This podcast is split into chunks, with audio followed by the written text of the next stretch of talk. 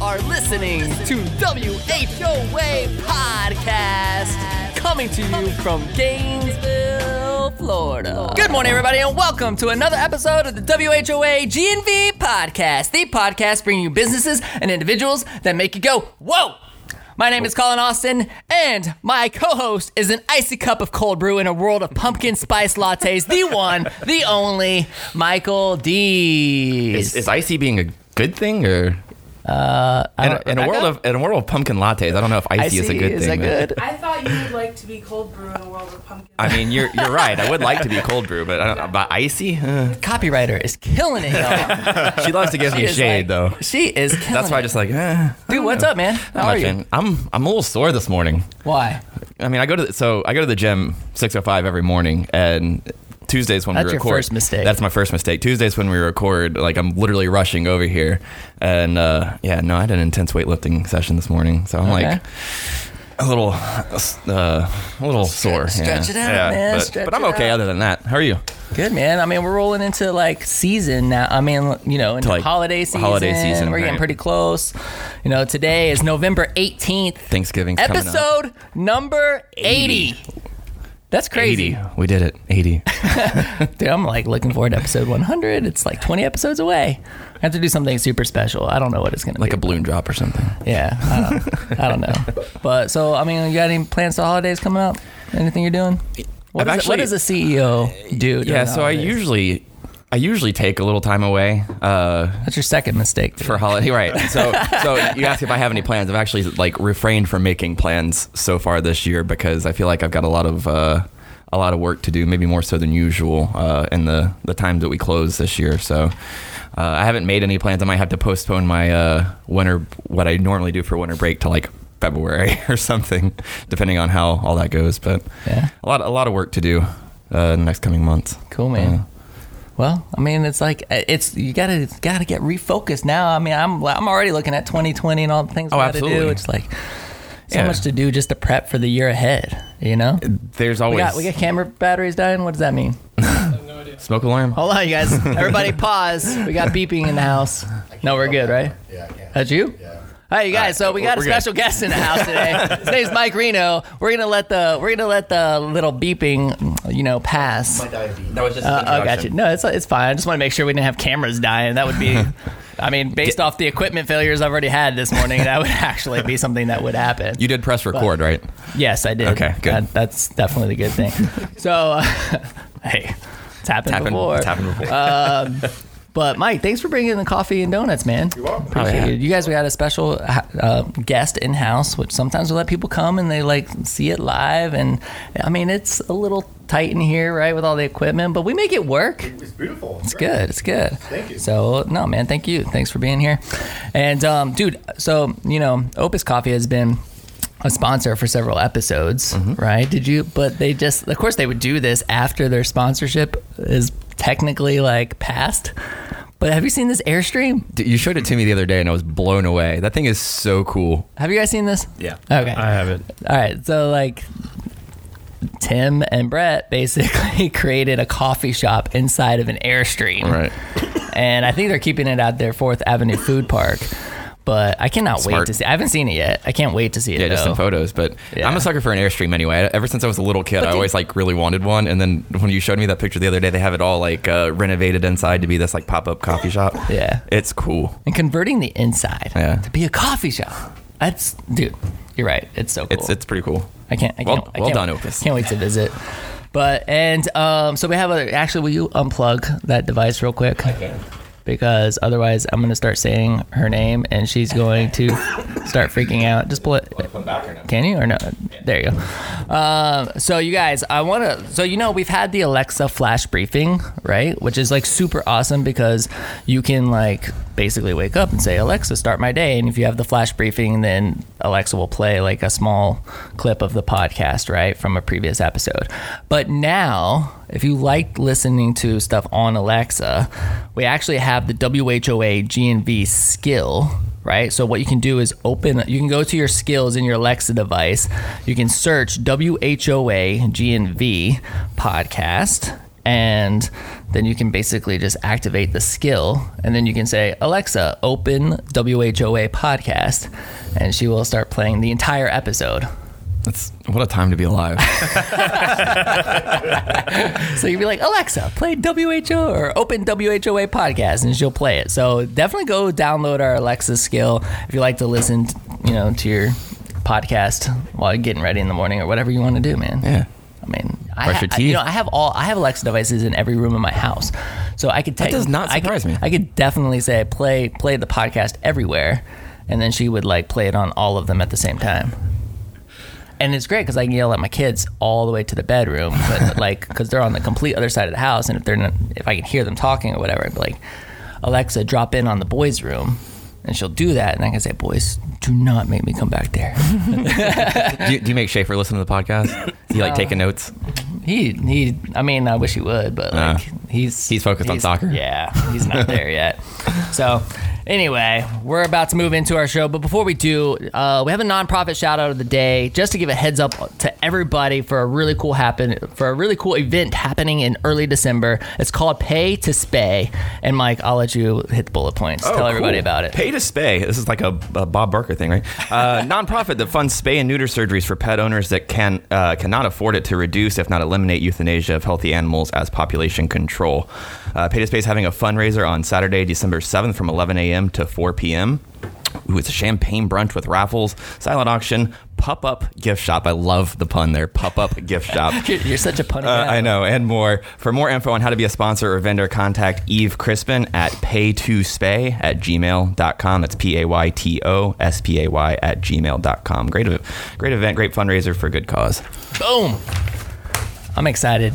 Are you ready? to Excited do for today? You're always of course. pumped. I mean, I'm it's your, al- it's your favorite excited. favorite time of the, the week. You know, I, it was funny because uh, I, I looked back at the picture though when we did the morning podcast with uh, with Olga. Mm-hmm. Right, I'm like looking at my face in the picture. I'm like, dude, I look so tired in the picture. I'm like, I- I'll be honest, I, de- I definitely prefer the like evening recordings, but you know, like Sleep is a good thing, Colin. it's the schedule, man. You got to go with the schedule, and it's sometimes they're in the morning, sometimes they're at night. But I just, I definitely need to get more sleep. yeah, that's always true. Yeah, so we're working on it. But you guys, get ready. Today on the show, we have Kevin Spellacy, who is the president and mechanical engineer at Campbell Spellacy Engineering, and with him we have Jose Alzate. Is that right? That's close enough. All right, all right. Dude, I told him. I told went him. for I it. told him I was gonna go for it. You went for it. Go, you say it. Alzate. Yeah, you're not going to I get like the put more yeah, when like he a does put, it. yeah. It sounds way sexier when you use it. Who is an electrical designer and project manager with the firm. So, guys, welcome to our show. Thanks so much for being here. Yeah. Thank you for having us. So we like to start with everybody's story. Well, real, real, real quick, before we even do that, I don't know if you know this, but on episode, I went back to look up the episode number, but episode 41, Whitney actually came in, Kevin's wife, came in and sat as my co-host when, when she was here representing Junior League of Gainesville. So, I mean, it's, uh, that's like 40 episodes ago, Right. Like 40, I mean, that's a long time ago.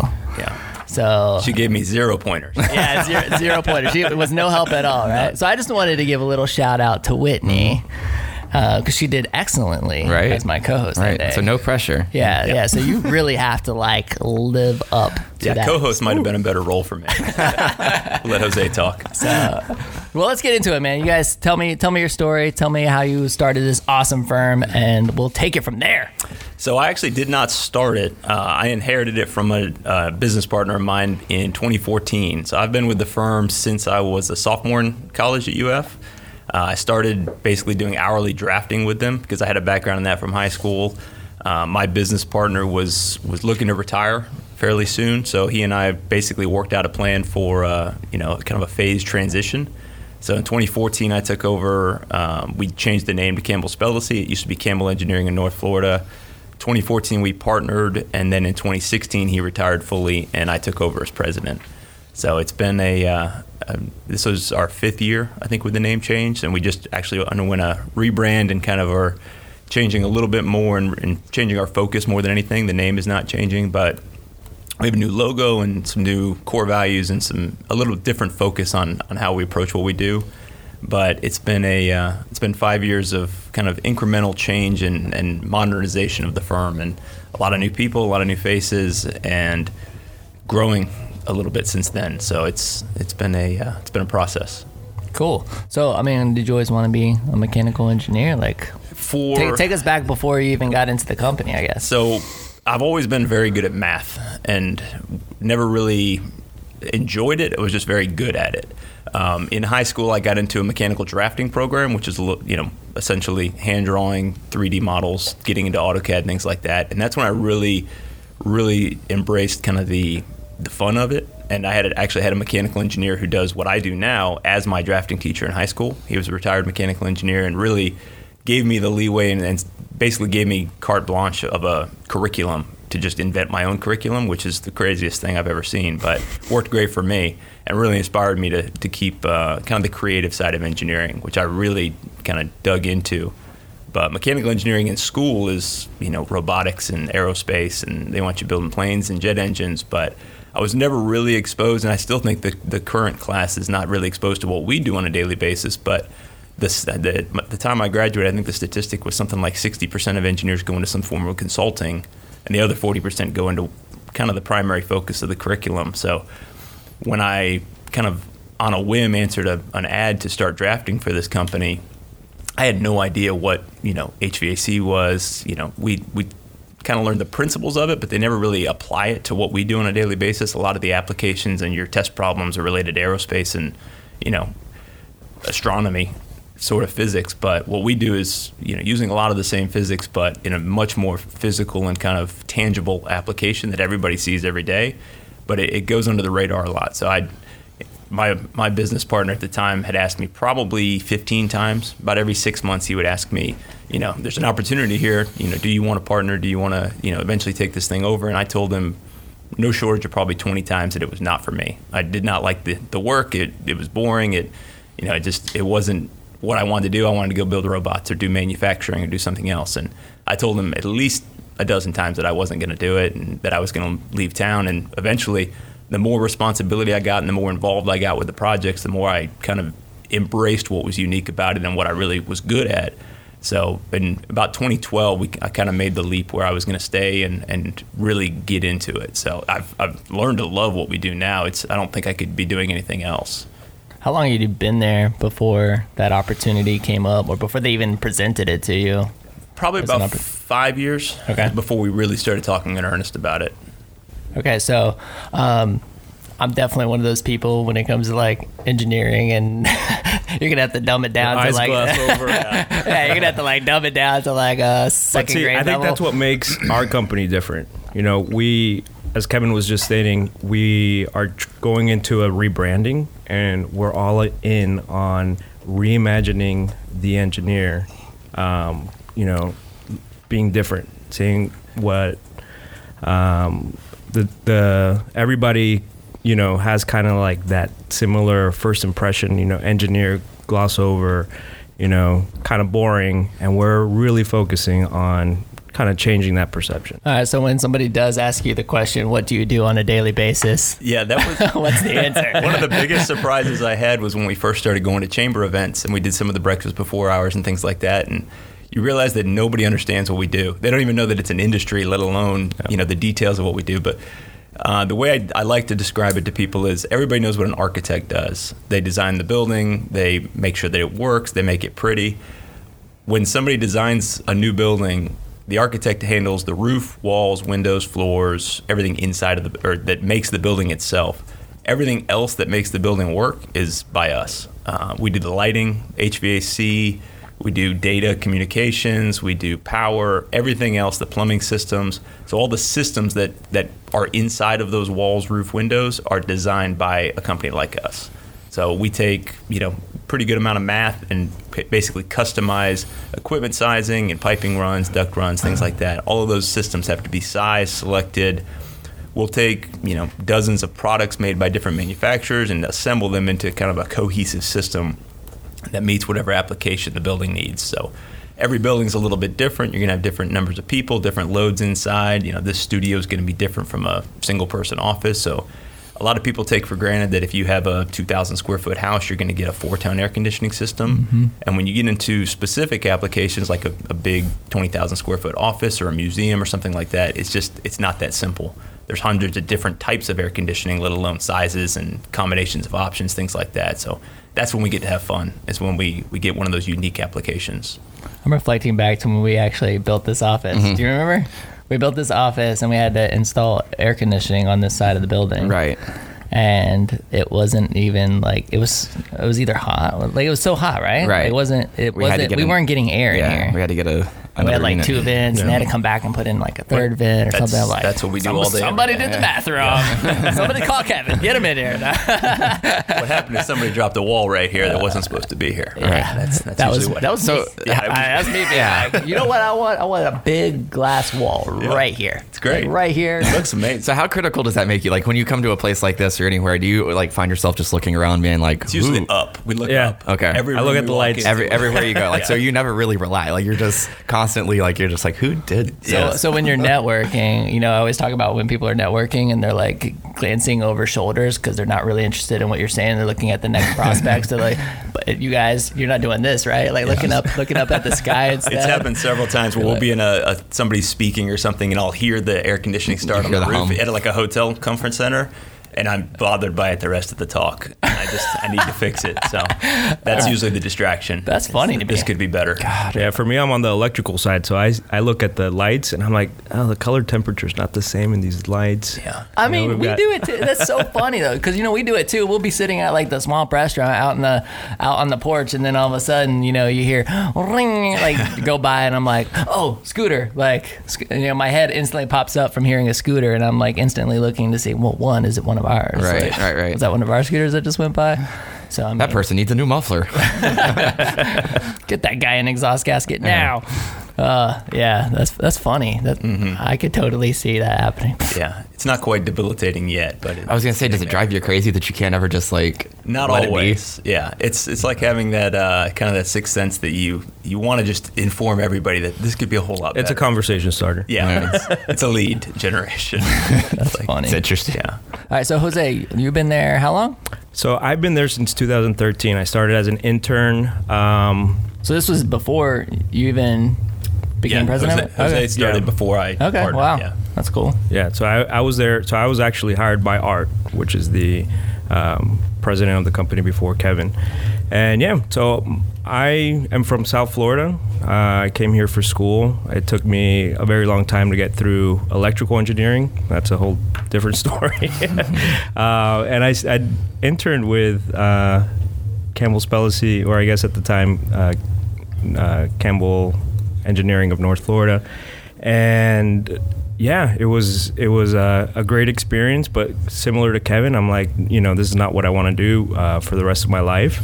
I want to, yeah. You know, in my head, I was like, "Oh, I'm gonna move to a big city, and I'm gonna do." Uh, I was always passionate about roller coasters, so that's how I even got into engineering in the first place. And I'm like, yeah, "That's what I want to do." You know, you have this dream of going to Disney and designing roller coasters, but that dream quickly died when I realized that you had to be a mechanical engineer, really, and I'm not very mechanically inclined. So I chose the electrical engineering path. And similar to Kevin, like once you start getting more responsibility, when you get time with clients, when you're um, designing, it's it's uh, it's something very different than. Uh, anything else that I had done at the time. And so I really enjoy being with the clients and then seeing the project finish. And that's what kept me. Cool. I- I'm fascinated by like the the disappointment of being good at something you don't necessarily love. Um, did did you like prepare yourself for the mentality that like, hey, this is gonna be my reality? I just you know, I'm I'm gonna settle professionally, or did you did you think that there was a chance that you would learn to love it? So for me, it was never settling. It was, you know, you have an idea. So in my particular case, it was roller coasters, but then, you know, the design and, and having that interaction with the client was almost like the same thrill that I would have imagined that I was getting if I were designing the roller coaster. So I don't think that I ever settled. I think that it was always, you know, it was a shift of what excited me. The same for you, or? Yeah, I think it's just a, it's it's focusing on on kind of the specifics of it versus looking at it from a thousand feet. Um, you know, when you first get into it and you don't really understand all the nuts and bolts, it's a lot of just repeating what somebody told you to do. And when you get kind of over the hump where you're the one saying what's going to happen and you're making those design decisions, it, it gives you that sense of kind of creativity that transfers you beyond kind of just the, the nuts and bolts math of it to decision making. And that's when you really kind of get that. Jose and I were talking about this yesterday. You get kind of in that flow mentality where when you're really designing something, everything's kind of coming together. It's like it's like completing a puzzle. It's very rewarding when you get that nice one elegant solution. So it really is a matter of the the deeper you get into it, the more uh, kind of reward you can find in it. So it's not really that you know what I thought I was going to be doing is not what I ended up doing. Mm. So we've we've kind of shifted the focus of, of what what it is that we do that we're we're taking pride in. So it's not just the repetition and the, the boring parts of it that, that anybody can do, and, and every job's basically the same. You know, we have all the same components, but focusing on that um, kind of the process of the design that's really rewarding. Yeah, a, a big shift that we've had lately is really focusing on kind of not just that we're building or designing a building. It's it's what does that building allow our client to do. So we're, we're making kind of an intentional focus on the impact of our projects over just the project itself. So, you know, our typical project, we're a small firm, so we're going to do smaller projects that aren't going to make it in the paper. You know, nobody's going to put us in a magazine or a case study, but even the smallest projects we have can. can How about a podcast? We'll put you. I think this counts. Okay, we'll, this put is- you, we'll this put you on a podcast, is man. great. but even you know, we do projects where the entire budget was thousand dollars, and that had an impact on somebody. Somebody needed that to happen. So if we can do that and do it the same way that we would approach a million dollar project, that's that's kind of where the magic is for us. So there's there's there's an opportunity there to have impact, and if we focus on that, I think we can find a lot more reward in what we do than just focusing on what makes it the same as the last project we had. So it's just a, sh- a shift in focus, I would say. Yeah, especially because a lot of times when we go to those initial meetings, um, they'll tell us what isn't working for them at that moment. So it's kind of common for somebody to say, "Yeah, you know, like I'm always cold in my office," and it's something that you know they're they're thinking about you know it's every day they're going to the office and they're cold they're not happy you know the lighting level is not what they want it to be. And then we come in and then we improve that person's life you know it's minuscule in the grand scheme of things but you know that's that's where we're at. We're thinking about um, the end user the person that's sitting in their office and how can we improve their life. I think it's funny because like I don't know. It's almost like as a consumer, you become used to your misery. Like I sit here and somebody's either cold or somebody's hot, and it's just like that's just the way it is. You don't think about there's there's actually people that Doesn't have have, to be firms that exactly like that. That's that's your job is to make you not miserable. Yeah. yeah That's Yeah. that's really interesting because like you know you always get I mean it's one thing to have like a thermostat war or something but it's another thing to just have like an office that's prone to be too cold. The solution is two thermostats. Yeah, we can make that happen. It's awesome. So I'm really like fascinated by by the transition a little bit. So you said that was 2014. 14, yeah. Okay. And you were with the firm since 2013. Yeah. So is that like going from coworker to boss? yeah Essentially, yeah. Okay. So what? but I, I wasn't at the office very often because I was, you know, an intern. Okay. So he was still, you know, elevated in, in my eyes. All Right. right. So he was already. yeah. and he was being groomed, you know. So Okay. So it was still, you know, there was still obviously that respect, and, and uh, but he. So it was an easy transition. It was an easy transition, but you know he's the type of leader in our office that you know he, he doesn't make you feel like he's the boss and you know this is how you have to do things and if you don't do it you know you're gonna get fired. There's there's never like that fear. If anything, he he's a, a great leader because he gives everybody else leadership positions, right? And so you are invested. You're invested now in the outcome of this uh, project and the outcome of the company. You you, you might not have uh, economic stake in it, but you have invested your time and energy into this project, into this company, and you want it to succeed. Keep doing a good job, Kevin. So what was the hardest part of that transition for you whenever you ascended into that you know pre- president role? Like I mean was it was it hard for you? I mean was there something that sticks out as like the hardest part of that transition? business. Uh, engineering school has no business training whatsoever, um, and there, is now. There's actually there's some minor programs and some other things that uh, some entrepreneurship type programs within the College of Engineering, which I think are fantastic. But at the time, I did not take. You know, I had no idea of people management, HR, any of the stuff that comes with this. And our company at the time, because we've always been small and we were only about 15 years old at the time, and always had just kind of you know three or four employees. We didn't have an employee manual. We didn't have policies. We didn't have core values, mission statement, anything like that. So the first year was basically just holding on and trying to make payroll. The second year really is when I dug in and started trying to learn everything that I possibly could. That's when I got involved with Chamber and, and some of the networking relationships there. I've read every book I can get my hands on, basically, but learning that side of it, especially the people management, has been number one. It was the hardest challenge, but now it's one of the, my favorite things to do. It's it's what I spend most of my time. How big is the team now? Uh, we're at seven Okay. right now. So Was there was there any like kickback whenever you started to kind of employ uh, employ these things like core values and stuff like that, where people like that's not the way we do this? I mean, was there any Not kind of as much. We right now we have uh, Jose and our office manager, the only two from when I first took over. We had some turnover, and I've hired the other four of us now. Um, and a lot of that they, they kind of came in once we had already established that. Jose and, and my office manager Amy were, were the two that kind of we kind of worked as a group on that and, and implemented those things not top down, but as what do you guys think about this? And, and we we worked uh, in this rebrand that we've just got done with.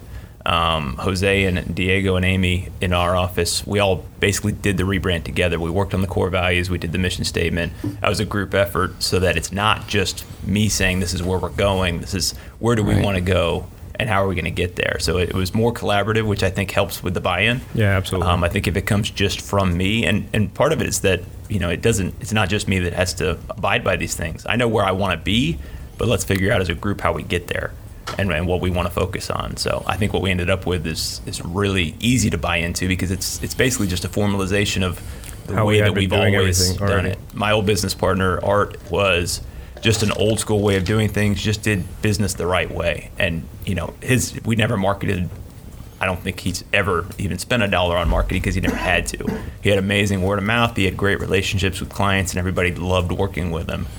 So he never really formalized what that is and how that works when you start scaling up employees. And how do we make sure the guy that's been here for three months does it the way that Jose's been doing it for seven years? So a lot that's been the challenge is, is institutionalizing the way that Art used to do business, which is not very common anymore. So going back to the core values, I mean, you guys sat down and created these core values. I mean, what was what was your process? Because I think that'd be a super valuable thing for our audience, right? Is like what steps that they should take when actually trying to create a set of core values for their team. So I, I was fortunate enough to have worked with Crosslinear about two years ago, before the rebrand idea, but when we were first creating our core values, because we had this, you know, we were starting from zero. Um, I worked with them, and you know, the, the sticky note approach and the, the the the standard process for kind of narrowing down what your what your values are as a kind of a leader, and then what how you would describe what you do. Um, that narrowed it down to five core values at the time that are pretty close actually to what we organically came up with as a group. Um, but the focus was really on how we interact with our clients over the actual project design. So we, we really got above kind of the engineering side and it was all about customer, all about client interactions. So the, the values that we ended up with, I think, reflect that fairly well. That we're not really focused on. You know, we made a decision fairly early on that we are not going to try to do ten million dollar jobs. That's not who we are. It's not. It's not where I don't want to have a fifty person firm and, and have to manage that many people and and you know be that firm. I want to be the best ten person firm that we can be, and I want to be able to handle every project like it's a ten million dollar job, but be able to help these clients that have you know a thousand dollar project here and can't get somebody to return their phone call. So the focus has always been on we don't want to be the biggest, but we want to do every job as well as we can and treat every client right. So that that really informed the process that we were working on. Yeah, like our first value that we came up with organically was advocacy. You know, we're going to be an advocate for you. You being the client, you being the architect, because a lot of times we're hired by the architect, um, you being the contractor, whatever the case uh, may be, but we're going to be your advocate. We're going to be there um, helping you throughout the process because the process can be very overwhelming. Especially, you know, most people. Um, you know, if you're going to build a, a house, which is we're not in residential, but the, you know, it, it can translate into this. Um, if you're going to build a house, you're going to do it once, most likely, and you need someone there throughout the way to help you, and that's who we are. Yeah, most, to be your most people aren't building, you know, 20 buildings a year and understand the process and understand what all these terms mean. And you know, what we found is a lot of the kind of the hesitation on our client side is just lack of information. There's a there's a just um, imbalance. We know what we're talking about, but they don't understand it well enough, and there's a discomfort there. So a lot of what we focused on now is really educating not just you know our clients, but everybody on what we do, how these systems work. Because the more comfortable and the more understanding they are, and most people can understand it. It's not overly complicated. But the more that they understand what we intend to do, how this is going to impact them, what it's going to look like when we're done, the more comfortable and kind of the more peace of mind everybody has. So we that's that's kind of where that came from. Is, is we think the more we inform and educate, the, the happier everybody will be. What is that education like? Like, what do you guys do to? It's a lot like this. You know, we we first have to explain what we do and why we why we even exist. A lot of people just you can just start forwarding this podcast episode to people. but this is you know most people don't understand when I say that we design air conditioning systems. That's a, just a foreign concept. What, what do you you know what do you have to design? Just go to Home Depot and buy one, mm-hmm. and then have a contractor put it in. Um, so informing people just what the options are and, and what our process looks like and what we have to what decisions have to be made, what answers we need from them, and not just asking them questions you know out of the blue, but un- informing them why it matters. And the more we can involve them in the process and make them stakeholders, the, the less chance there is that they're going to be surprised at the end. You know, there's a big movement right now within our industry to move towards um, 3D modeling and, and a lot of renderings and things like that on the architectural side because a client can see exactly what their building is going to look like. We kind of have to do that on the system side and explain to them maybe not what it's going to look like, but how is this going to feel? What is it? You know, your thermostat's going to be over here. This this room's going to be on its own. This one's going to be on a different one. Here's how your lighting controls are going to work. Here's what you're going to be able to do with it. Here's what you're not going to be able to do with it. But we can do this if you want to spend more. So informing everybody and making sure everybody has that transparency and, and the ability to make informed decisions throughout the process helps us because they don't come back and wonder what happened at the end. So we found it's it's mutually beneficial. So how are you making your money? Is it off the consultancy part? I mean, like uh, I'm, I'm thinking the process, right? Okay, if I needed an AC in in you know this building that I'm designing, like, are you guys actually subcontracting the work out to the air conditioning people, or are you not. just doing the design part and There's like this is what you need, and Yeah. and and you get paid a, a consultancy fee? Is that Yeah, so we work right. on design fees. So we typically will work either directly for a client. I'm asking. Uh, look, I'm asking the second grade questions for Hey. everybody who's listening. I just want to make sure that everybody's perfectly clear on that. this is day, day one of new employees. I have to explain how this works because Yeah. it's not. So the traditional model is you have a design team and then you have a contracting team. Okay. So the design team's usually, let's say it's a new office building.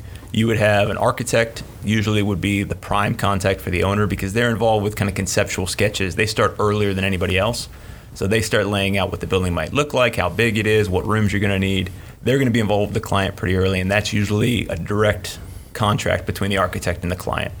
The architect then would sub-consult any other uh, disciplines that they would need. So structural engineering, civil engineering, landscape architecture, MEP, which is what we call ourselves. All of those would work for the architect under Gotcha. that one contract. So like clients aren't directly coming to you. It's Correct. usually coming from the architect. Yeah. Typically, most new construction is going to come through an architect. A lot of the work we do is kind of institutional with uh, University of Florida School Board, things like that, with contracts. Okay. Where when they have maintenance type projects where they have systems that are failing, they just need to replace that system, and there is no architectural component, then they would contract directly with us. Okay. And one thing we've we've kind of prided ourselves on lately is that we're being hired more often as the prime and subcontracting the architecture, which is is a shift that's a little difficult to get used to and, and involves more management on our side, but it's hopefully pointing to the right direction that we're treating our clients well and they want to work with us directly. Uh, we also work with a lot of contractors. Um, sometimes the owner will contract the installing contractor directly, but they still need the engineering support to design what the owner is asking, asking them to put in.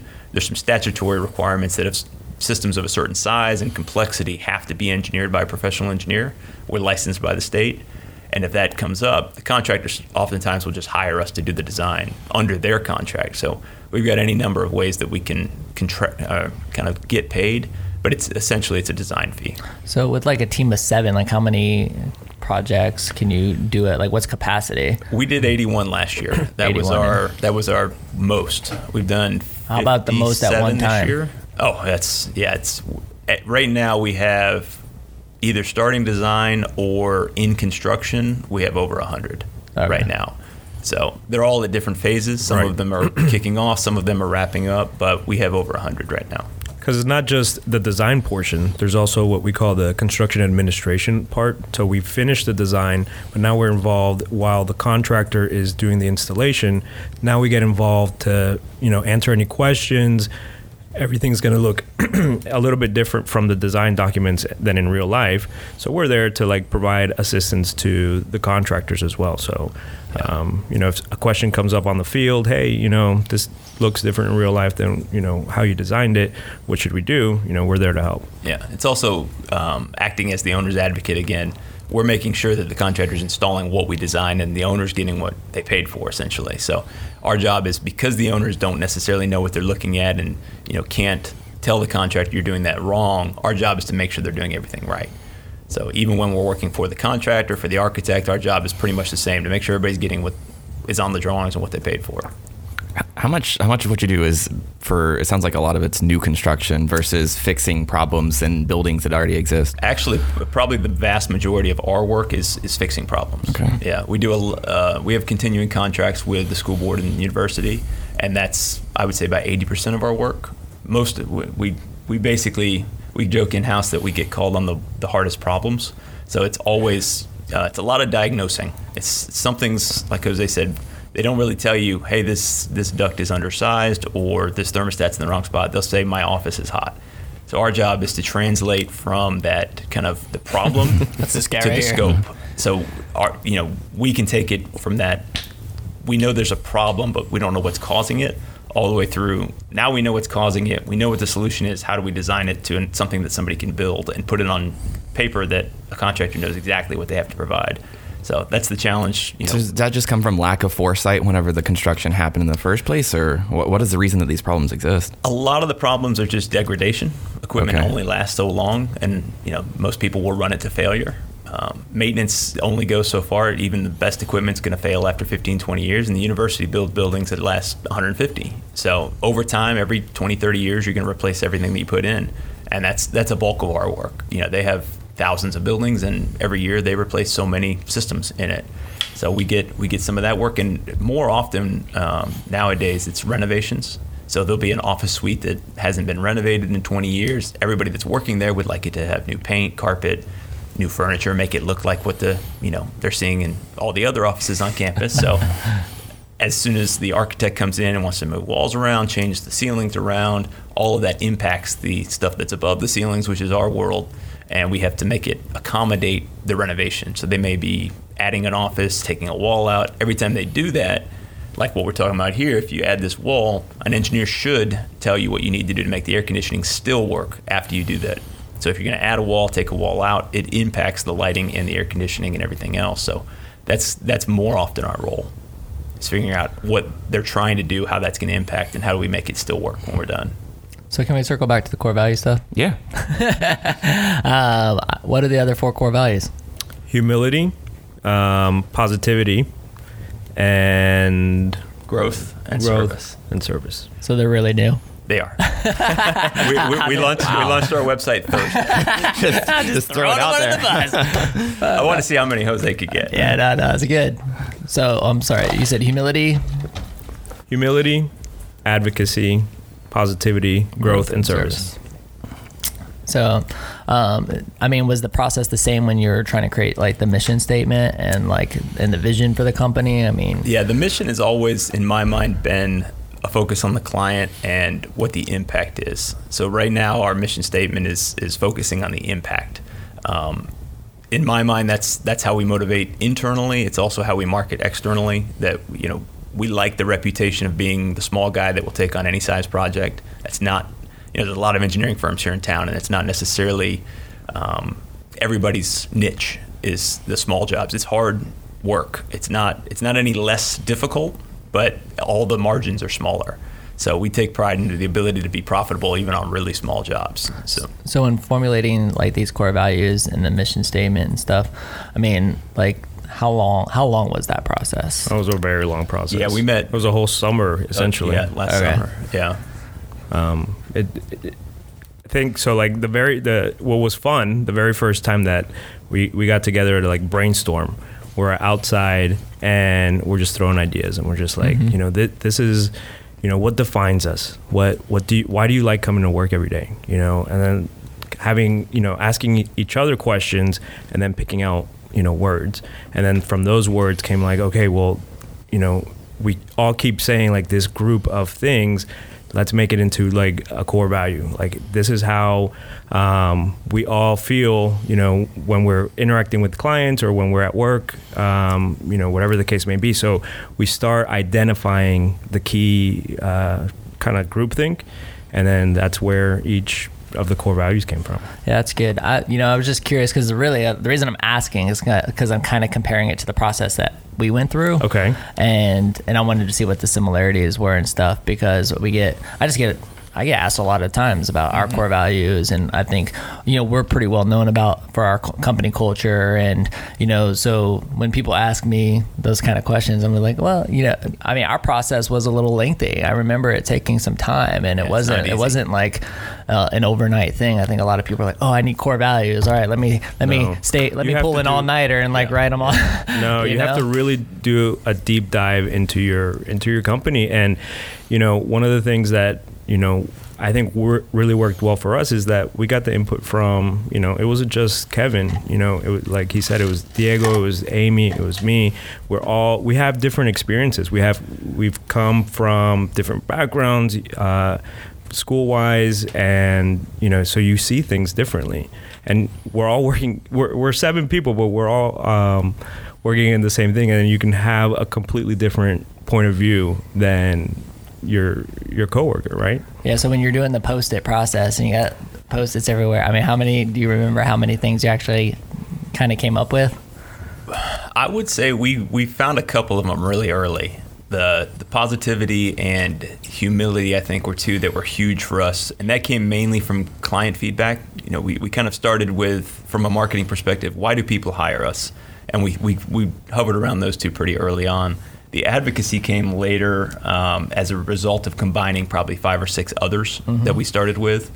Um, service has always been big for me. The, the actual word service took a little while to get to, but um, and then growth growth was really more from a recruitment standpoint. Um, we are fighting for for talent. Everybody is right now. So um, what spun out of that is really kind of a something that we've we've built over time now is um, a focus not just on professional development. That's that's actually required for all of our engineers. Everybody has to do a certain amount of continuing ed, like nursing or doctors. Um, but we're we're focusing a lot on personal development, um, but leadership development, things like that. Um, beyond just what we do in engineering, giving people more responsibility, letting them do project management, things like that. Um, building those other soft skills that I think would set us apart. So there's there's a benefit to that, but that that came probably last.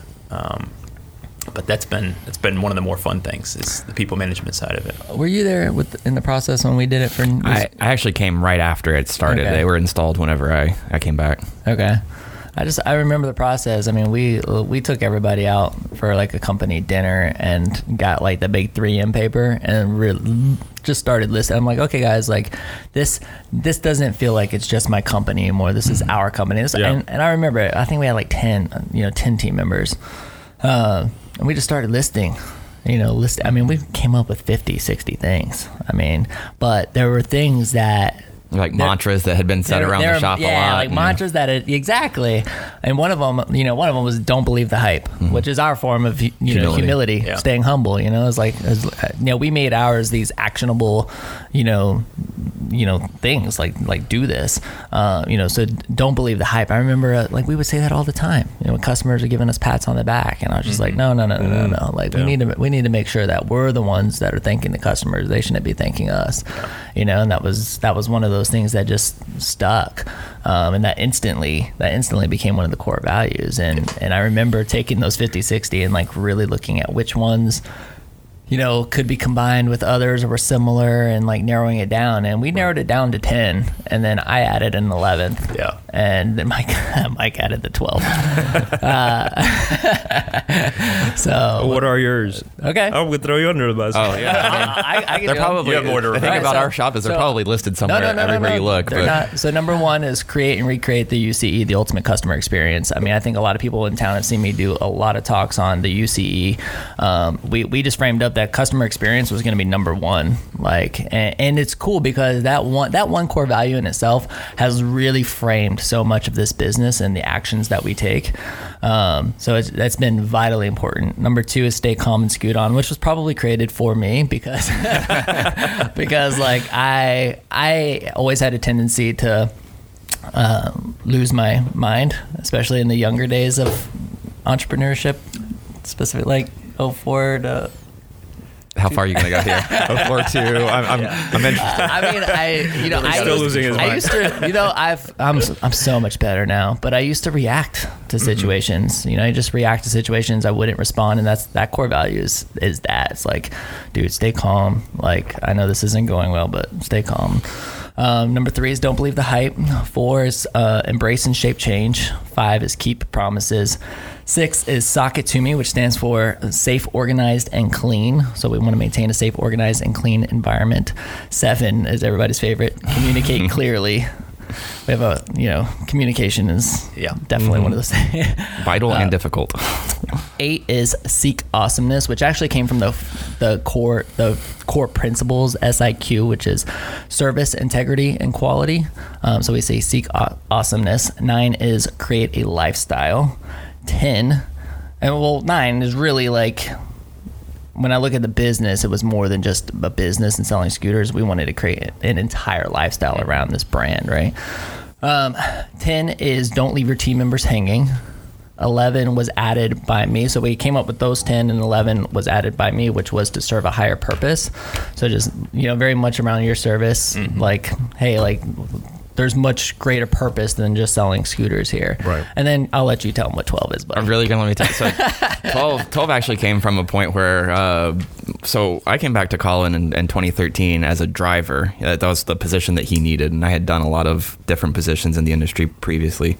But I had kind of gotten on on thin ice a little bit with uh, tardiness and stuff. I had kind of been shown the door at the University of Florida, and I'd came back and was just looking for something to do. Uh, trying to get my life together. Anyway, um, I, I had had a couple times I was tardy and I had overslept for the service meeting that was required and I felt the guilt just you know come over me hardcore and I was like oh my gosh like I can't believe I'm gonna like Colin you know kind of stuck his head out to bring me back on the team. They I used to work for his business partner. They said don't bring him back and everything and I was like man I, I I'm like running out of chances here. So I like went to McDonald's and brought like 50 bucks, 60 bucks worth of breakfast, like sausage, uh, sausage um, muffins and hash browns and everything. And, and I brought it to the team and I was, I'm so, so sorry. Like, you know, I was just embarrassed. And, and he immediately was just like, okay. Like, I mean, it was kind of like a, you can't you can't afford to do that every day. Like you can't just be late and buy sixty Yeah. bucks. So he's gonna get the point eventually, you know. And it was just kind of like a that that felt like you know because you you get into a position where it's like you you want to penalize, you want to hold somebody accountable for being late, right? Um, but sending somebody home for being late gets a little hard on the rest of the Yeah, team. doesn't help. So it's like, what what is the fair the fair penalty there? And and so we came up with core value number twelve. If you're late for work, you better bring breakfast. I mean, my I, it definitely like when that happened, and I remember I'm like, dude, this guy just spent sixty dollars on breakfast when he when he would have been paid the three dollars and fifty cents an hour you're being paid back then. Right. You know, I'm like, I'm like, dang, like. you know, the fact that you went out and spent that much was was kind of. But it goes back to you know you feel invested in where you're working, right? So you know you, Yeah, I mean, and those and those values they absolutely guide the way we hire. You know, we try to hire. Of course, we try to hire people who match those values. Um, they help hold us accountable as leaders. They help hold the team accountable. I mean, they've they've definitely been vital. Um, You know, I think 12, and like, I'll be honest, I think 12's hard to remember for a lot of people. I mean, I got them down, but, Yeah. uh, you know, still working but, on but we're here. Yeah, yeah, yeah. I mean, you know, but it was, I mean, I was trying to narrow it down from 60 to, Mm-hmm. to 10, you know, so, um, so it, it worked out and they, they definitely do well. Um, I, Yeah, it leave it establishes your Yeah. culture. you know, Exactly. and that's Yeah. so important. Exactly. So I just think it's interesting. Uh, you know, I didn't need, mean to go down the whole core value hole, but I just think it's so interesting to hear how your process was very similar to our process. And I think that's just going to help a lot of people because I absolutely believe that long term, if you want to get your company right, like one, we all know that the, co- the company culture is everything. And that simply comes from the type of people that you hire. And if you have the core values to help make sure that you're hiring the right kind of people and holding them accountable, then then your culture is going to be healthy as long as long as you can live up to the core values. You know, Yeah. it's funny. I I I've seen John Spence top, talk on the subject of you know having having the best sales guy. You know, there there'll be some corporate American company say, "Oh, these are our five values," and and then they have some rock star sales guy who is bringing in millions and millions and millions of dollars in sales, but he's just a complete asshole to everybody, mm-hmm. right? And and the core value is, you know, treat others the way you want to be treated or whatever it is, right? And, but Don't be there's an this, asshole. but there's this asshole, but there's this asshole who sells millions and millions and millions of dollars, and no one's willing to go fire his butt because he brings in millions and millions of dollars, and and that's where that's where shit hits the fan, right? That's where Yeah. that's where things go awry. So like, uh, if you're gonna have core values, live by them, yeah. and it's so important that the leaders that the leadership does as well. So I don't know, super interesting stuff. Yeah. So, I mean, with I- I'm really interested with a team of seven, right? How are you as a leader able to like really, um, you know, continue to paint that picture, but really, you know, I, I think when when I look at team members and and the things that they want, uh, you know, they they always they want security, right? And and they want an opportunity for growth, right? So I think when you have a, a team of seven, sometimes it seems like oh, there's not a lot of opportunity for growth. I mean, what what are the opportunities for growth? Do you have that laid out? Does somebody come in at like at intern, you know, and then like work their work their way up? And you know, is it is it clear as to like how long that can take, what those processes are? Like, is somebody going to be the next president? Like, what you know? How do you? We had a very long brainstorming session during th- this was something that came up again pretty organically that just kind of happened during one of our culture brainstorming sessions about values and everything is is what is the you know what does that path look like for somebody that comes into a seven person firm that really only has two job descriptions there's I mean uh, if you ignore president which I'm not I don't think I'm going anywhere anytime soon you have a design engineer like Jose, and then you have a professional engineer who's the one who actually signs the drawings and is, is legally responsible for everything. There's really not a, a lot of upward mobility. That's that's where a lot of the growth and the personal professional development comes in. We what came from it was defining basically two kind of pathways: the an engineering track we called it, and more of a personal kind of soft skills track and assigning everybody, you know, here's where you are, here's the tangible steps you can do to get to what we might call like an E1 through an E5 on the engineering track. So you're not necessarily getting a new title, but there are kind of these sub phases of growth where if you're going to start and you've never designed air conditioning, you don't even know how air conditioning works, we're going to get you from zero to one over the first year and, and get you familiar with it. And once you've gotten to that level, maybe now you're going to start attending some meetings, going to the site. You know, when you get to that level of knowledge base, you can up your responsibility level. So it's not really trying to jump to that next promotion for the sake of a title or even the salary. It's building your skill set so that you can be more valuable to the team, and then everything will follow from that. So what came out of it is really just we kind of threw the traditional firm hierarchy out the window. It's typically a, a president who's also the principal engineer, some number of professional engineers below them, and each professional engineer has two or three designers under them.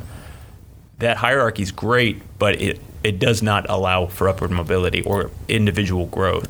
So what we did was basically say, we only have seven people. Let's throw that out. Let's look at what the model should look like. What does our org chart look like if we could start from zero? and, and identify you know what each individual is great at and maximize the you know if you maximize the individual success by identifying what they're good at, you're maximizing your company success. Yeah, we had a fun buzzword during the process. I called it the Jose problem because Jose is Jose came from the sales and service side of things, working in retail, and he is great with clients. He's great with customers. He communicates extremely well, but he didn't have an interest in being a PE at the time, and that that breaks the mold for the traditional kind of growth pattern for what an engineer should do. But he's an amazing project manager. He's good with the organization. He's great with clients. I want him in the meetings with the clients. But we didn't have. There's no. There's no model for that currently. So we had. We basically created it. So the project management track will allow him to be a project manager, take on responsibility on the on the skill set that he really is strongest at, without having at the same time to be a professional engineer. Dividing those roles uh, is, was really big for kind of how we recruit. Everybody does not need to, you know, want to be a professional engineer and get to that level. Some people are just really good at doing certain things, and we want to be able to optimize those seven people, kind of put them in the right seat, you know, to steal from, uh, what was that Jim Collins, right? Mm-hmm. Yeah. So finding a seat for everybody, basically, It's a good book too. it is.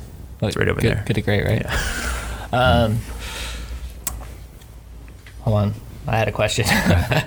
so, uh, so are there? Do you feel like there's any holes in your team right now? Like any any areas that you're missing? Not at the moment. We're pretty well. We hired two people this year. They're both approaching their one year with the company. So we are we are manned up at the moment. Right now, it's it's how do we get the most out of each person, and how do we how do we continue to leverage new technologies, different you know platforms, things like that, to get the most productivity out of us seven before we add anybody new. So that's that's something that I did right from the get go. When I first took over, you know, you, you get that immediate moment of panic when you realize that six people rely on me for their salary and their paycheck. So the very first thing I did was how do we minimize overhead, get everything, all of our costs as low as possible, and then we'll start figuring out how do we make more money. So the same approach is I want to make sure that we are optimizing what we have before we add anything new. So there's there's still a lot of room for us to grow as we train new, train the, the two newer guys and, and even some of our more established people start taking on new roles. You know, this year Jose's taken on more project management, which which has freed me up to do more on the people management and marketing side. So as that continues to develop and we bring more people on as designers and you know move the people we have up one rung as opposed to hiring somebody to fill that gap. So we, we're really trying to just build each person develop their skill set, kind of build their toolbox so that they can take on more of a responsibility on a project, which removes responsibility from the person above them and allows them to move one step forward. So it's it's been pretty intentional about just slowly increasing everybody's responsibility level as we go. And how many, like, was all of your talent local talent, or did you guys have to bring? do We you know? are it's about 50-50. The two newer grad or the new hires that we have were both from the Panhandle. Okay. Um, they are not Gators, unfortunately, but we won't say where. But the rest of us, I believe, are, are fairly local. Jose, Diego, and I were all graduates here. and I mean, do you have internships or anything? We do, with yeah. that? We had a summer intern here from UF in the mechanical engineering program. We've had a couple of mechanical engineering interns in the past. Always looking for uh, for new interns. Um, they, especially during the kind of the peak seasons, it's very helpful. I also really just because I didn't get exposed to it. I like exposing people to this industry. Just know it exists, and it exists here in Gainesville. Um, I mean, UF is is so heavy on the robotics, the aerospace, the you know Boeing's and Lockheed Martin of the world that I think this industry and kind of the impact and, and the, the fun of it can get lost. Do you think?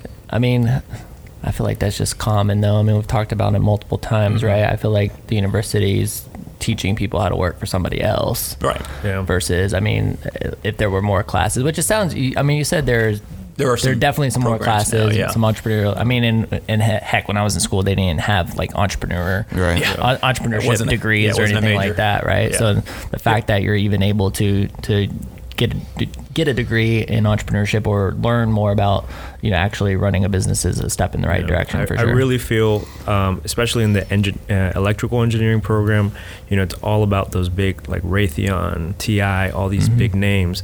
You know, Intel I know is a huge recruiter. You know, they take a lot of the talent and um, take it uh, to their headquarters, but when you break down, you know, as soon as you graduate, and like what you have to, what you're doing, you're, you're, you know, I have a friend that works at Raytheon, and he's nowhere near the level of leadership and like, you know, working on the project as you know someone, you know, like what we do. Interesting. You know, we have, we have a lot more responsibility up front, and we have to learn, and so the technical skills, you know.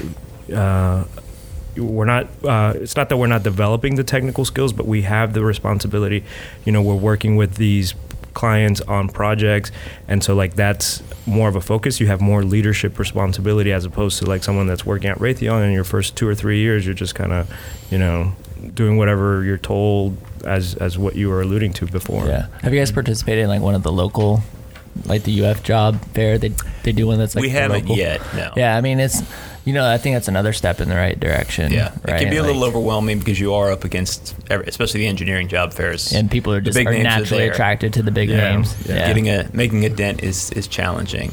What made that friend go work for a firm like that rather than a it firm was like the yours? name. It was the Yeah, name, and then you you you know you work so hard, especially electrical engineering. You're just it's kind of miserable sometimes, and Way to sell it. Jose. Hey, I, I get that. I mean, We're recruiting Cool, right man. now. um, Oh so my god. so you it's so I've, terrible. I've literally said, you know, scooters have a way of sucking the soul right out of your life sometimes. So uh, I know exactly what you mean. so you finally finish this you know this program at school and you know this big company comes and offers you you know a good salary at first right? And so you're attracted to that. And but you have to like uh, uproot your whole life and go to where they are. Whereas um, with us you know you get the you're, going to be thrown into like leadership roles almost immediately. You know uh, you're going to have a lot of uh, time with clients. You're going to be involved in the design process pretty early on. You know who knows how how far it's going to take you to be involved in a design decision at Raytheon you know it's gonna, it could be 10 years you know you're you're not being you So don't have it- a lot of Is it just a is it a notoriety with a brand and a compensation disadvantage that people would go to a place like that, or Yeah, yeah. I, I think it's it's used as a stepping stone, right? So you you know you check that off your resume, mm-hmm. and then you know then you go to like the next big place and the next big place, and where are we developing the local talent? To you know, you know, you don't have to go to big headquarters and and work there and you know check check check. Come over here. You don't need to check. You know, you're gonna be. I think part of it is selling Gainesville as well. Yeah. Um, I mean, I think it's helpful as more of these big names are, are starting to take plant here. Um, Gainesville is just that's a tough sell. It historically has been. I mean, that's that was the biggest challenge in getting Jose to stay and, and hang around is that he was from South Florida and it's you know it's it's a tough like, place dude, to get used Gainesville's to. awesome. Yeah. Like, what's. I came I came from an Like, extremely small town, so coming Yeah. to Gainesville was, was like- amazing. right, where are you from? Right, right, right. Inverness, Oh, okay, yeah. So yeah, the uh, you know the fact that we can order pizza after 10 p.m. or go to a movie at midnight, like Right. that doesn't exist where I was from. So for me, it's great. You know, Yeah, I was happy way. to have Yeah. you know new cuisines, and meanwhile Jose was saying, well, there's no good Venezuelan place. here. I'm like, we have You know? Miapa, okay, Right. that's good- better than I'm from. Dude, the good news is the perception is changing. Yes, I mean, slow, I slow, so. slowly It's but come a long surely, it's, it's definitely come a long way, and it's which, changing. which and- makes our job easier. You know, the more of these, you know, the more recruiters we have locally, then that's one less thing we have to sell. Now we're just selling ourselves and not just ourselves and Gainesville at the same time. Well, So- and I think like with the internships, I mean, if you're getting people exposed early and they fall in love with the culture, Yeah. you know, like I mean, that, that could be an opportunity. One of the one of the things that I commonly get asked, and maybe you can help with this, you know, other Gainesville businesses often ask me, you know, how how does one go about even you know getting an intern, you know, or connecting with the university in order to get interns? I mean, like what what steps did you have to take, or do you guys just like you know put it on your website or something, and they just We- come to you, or like They- what? Typically, they've come to us. We probably get um, five times as many requests for internship as we can hire. So Okay. we, we've had a pretty good um, kind of stream of intern resumes at any time. We do a lot of work with UF and the, and the university, especially with their College of Engineering. We do a lot of their maintenance projects. So our name is, is out there if, if anybody is kind of looking for somewhere to go. The hardest part is, is getting them to look in this direction. You know, a lot of people will do their summer internships at one of those big companies because Sure. it, it does add some resume. Um, our goal is to kind of is to build the people and to, to get to the point where working for us is something that they want to put on their resume. Um, it's not necessarily the name recognition, but you know, building that skill set. I, I think in three months at our firm, you're going to be given more responsibility and more ability to grow if you embrace it as an intern than you would get at somewhere like uh, Lockheed Martin or somewhere one of these big companies where. Um, you know, I, like Jose was saying, I've had several friends that go to one of these big companies, and their first five years, they're designing a spring. Like their job is this spring that goes in some other super um, assembly, and that's their world with us, you know, in that three month period, you may see a project go start to finish. You know, you may design it, you may be at the initial kickoff meeting, and then see it done. And to me, that's the, that's the fun part. You know, we get to see something from zero to 100 mm-hmm. 10 times a year. You know, we get to we get to be the one that saw it in our mind and then see it actually happen. Yeah. Which is, I mean, when we've gotten people, I think that was kind of the turning point for all of us is when you get to do that for the first time is, is when it really clicks that you know the level that doesn't exist at a lot of places to be able because of the project size we do it's it's a timeline that most people can keep their head around so there's there's an easy sell there if I can get people to experience it Cool. We have to wrap up in a minute, um, but I have one more question. Do you have any more questions? Uh, I've got one I can hang on to for, for the side, hustle. Yeah. All right, cool. So, uh, 2014 is when you took over, and then short. You said that first year it was really just making payroll. That was the focus, make payroll, and then you said. Like the next year, you really started getting out and getting involved. Mhm. Got involved with the Chamber of Commerce. Um, you know, what's like, it, it, so I, you know, I sit on the chamber board of directors, very involved with the chamber. You see, I've helped out with the, these roundtables, trying to get CEOs in, into these little mastermind groups. You know, do a lot of things at the Chamber of Commerce, and and I absolutely love the things that they do for the business community. Um, you know, but I constantly hear so many people saying, oh, like, I'm not sure if I'm getting value out of my membership, and yada yada yada. Um, and I and I tell everybody, I'm like, look, like you, have to you have to get out, you have to get involved. If you're gonna Yeah. pay for the membership, then like use it and like go to events and, and get connected, right? And because the truth is, like, what provides you know what provides value for your business is probably completely different than what provides value for my business. Sure. Right. So and and for the Chamber of Commerce, that's super super super hard, right? Like maybe Chamber After Hours is is exactly what you need, but not necessarily what I need, right? So but that I think on the macro they do such a great job of coming up with ways to provide value to all the different businesses here in town. Um, so so this is my this is one a quick plug for the Chamber of Commerce because I absolutely love the things that they're doing on a macro scale for this community. And I would say get out and get involved and, and be a chamber member.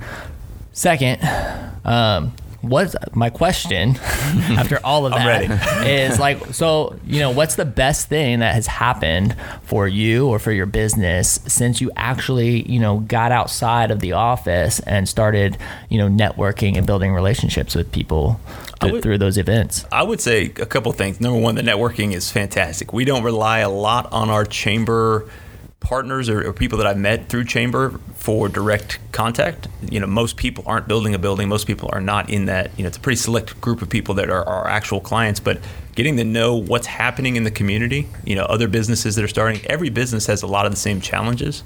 You know, everybody's trying to figure out how to use QuickBooks and everything else. So just getting that camaraderie of people who are also going through the same things I was going through at the time. You know, how do you deal with employees?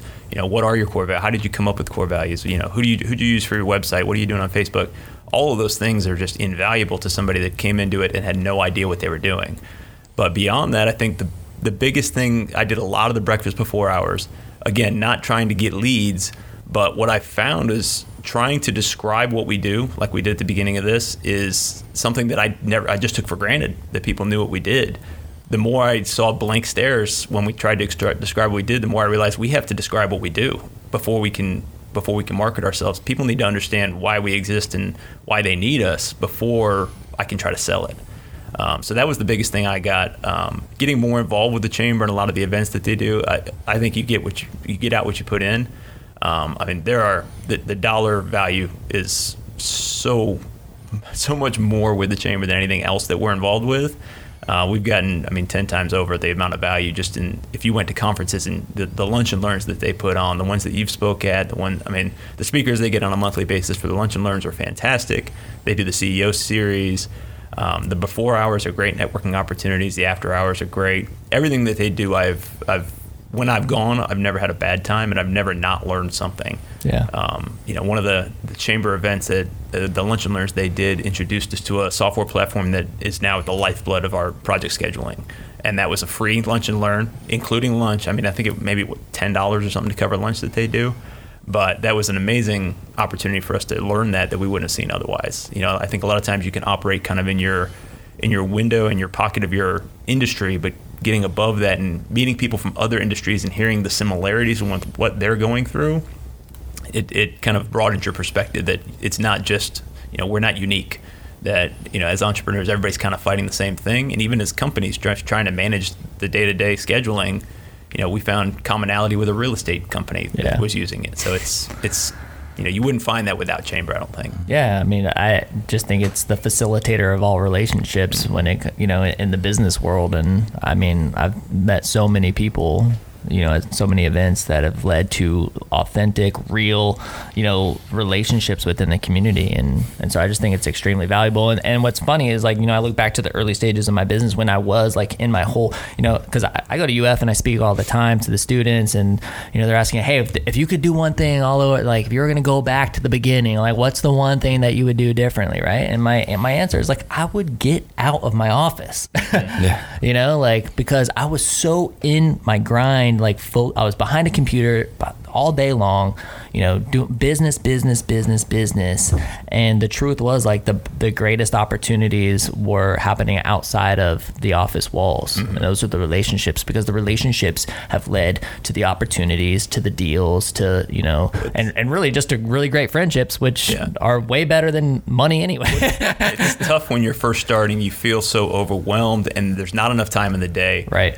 To have the perspective and kind of the just forward-looking process enough to say this networking event is an investment that's going to save me time later. You know, some of the the relationships that we've built through the chamber and other things. You know, I could pick up the phone and get something done in five minutes that might have taken two hours had I not known who to call. You know, if I need branded stuff, I know I got five phone numbers I can get, and somebody that's going to get me something in a week. Where you know, cold calling some company from out of town is going to take me three weeks, and they got to get my logo right and all this other stuff. Yeah. Where I can, you know, I can pick up the phone and call any number of chamber members that are going to be able to get what I need pretty quickly. So there's there's there's an investment factor to that networking that you're building relationships that will save you time later if you can if you can appreciate that at the time. There's always something to do that you got to pull yourself away from to to build that relationship. So good, man. It's a good way to end. So, where can our uh, audience find you, connect with you? Well, we just launched a new website. Congrats. Uh, yeah, Nice. thank you to Folks Creative for the uh, the work on that. Shout out Um, Brandon West and team. Brandon West. Love you um, guys. It is campbellspellacy.com, and at Facebook, we're at Campbell Spellacy, and we also have LinkedIn. Uh, we're not quite as, as platform heavy as, as some others, but we, we try to do what we They're do not on. TikTok. Yeah, I was gonna say, look out We for have no- Spellacy TikTok. There is no TikTok, there is no Instagram. We could but- change that. I'm yeah. gonna say. well, awesome. Thanks again so much for being here. Yeah, thank you. Um, we we are gonna have side hustles. Man, the side hustles have been really good. Yeah. No, I mean, it's like uh, sometimes I'm like, man, I just want to like release these. But you guys, like, just remember that you know if you subscribe to our Patreon, you get access to the side hustles, and then just that's just that little extra money just helps us um, put on this production. We appreciate your support. So uh, definitely go to patreon.com forward slash whoa GNV. And um, that's it for today's episode. Please, you know, rate us. Leave a rating on iTunes or wherever you like to listen. Oh, not rate us, but No, like- rate, like you know, give us give Rate us your star podcast- rate. podcasthost.com. Yeah, you know, um, and yeah, that's it. Thank you so much for listening. This is the WHOA GNV podcast, the podcast bringing you businesses and individuals that make you go whoa. We will see you later. Bye.